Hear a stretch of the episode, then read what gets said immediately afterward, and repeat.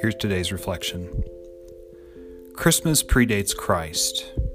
We have all heard this. Jesus was probably born in the spring, yet the Christian church has always celebrated his birth at the darkest time of the year.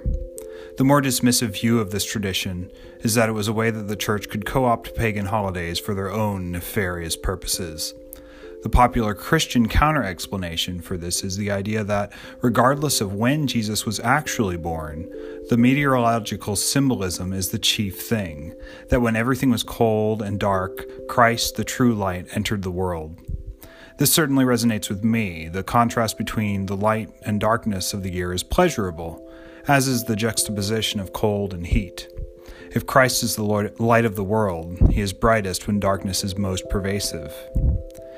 Yet, even the view that Christmas is an airbrushed pagan holiday can give us a certain amount of insight into the nature of a God who becomes human, entering our culture from the inside and sanctifying it.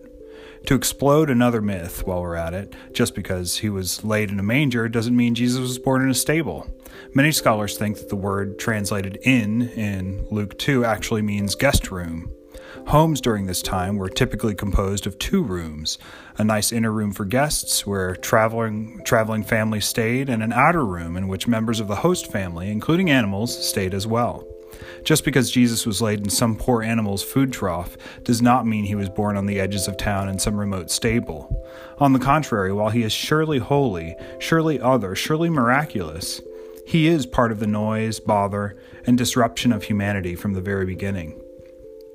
There may not have been space within the inner room for yet another family member, but he made his dwelling with people.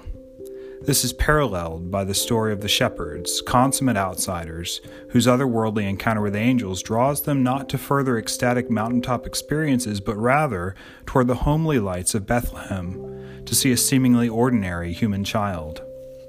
If God became fully human, if he lived a life as one of us, punctuated by the moments of excitement, boredom, pain, pleasure, and reflection, why then, there is no moment in our own lives which he has not made holy. Every aspect of our own lives is a chance not only to connect to our fellow man, but to Almighty God Himself through Christ. He is very man of very man.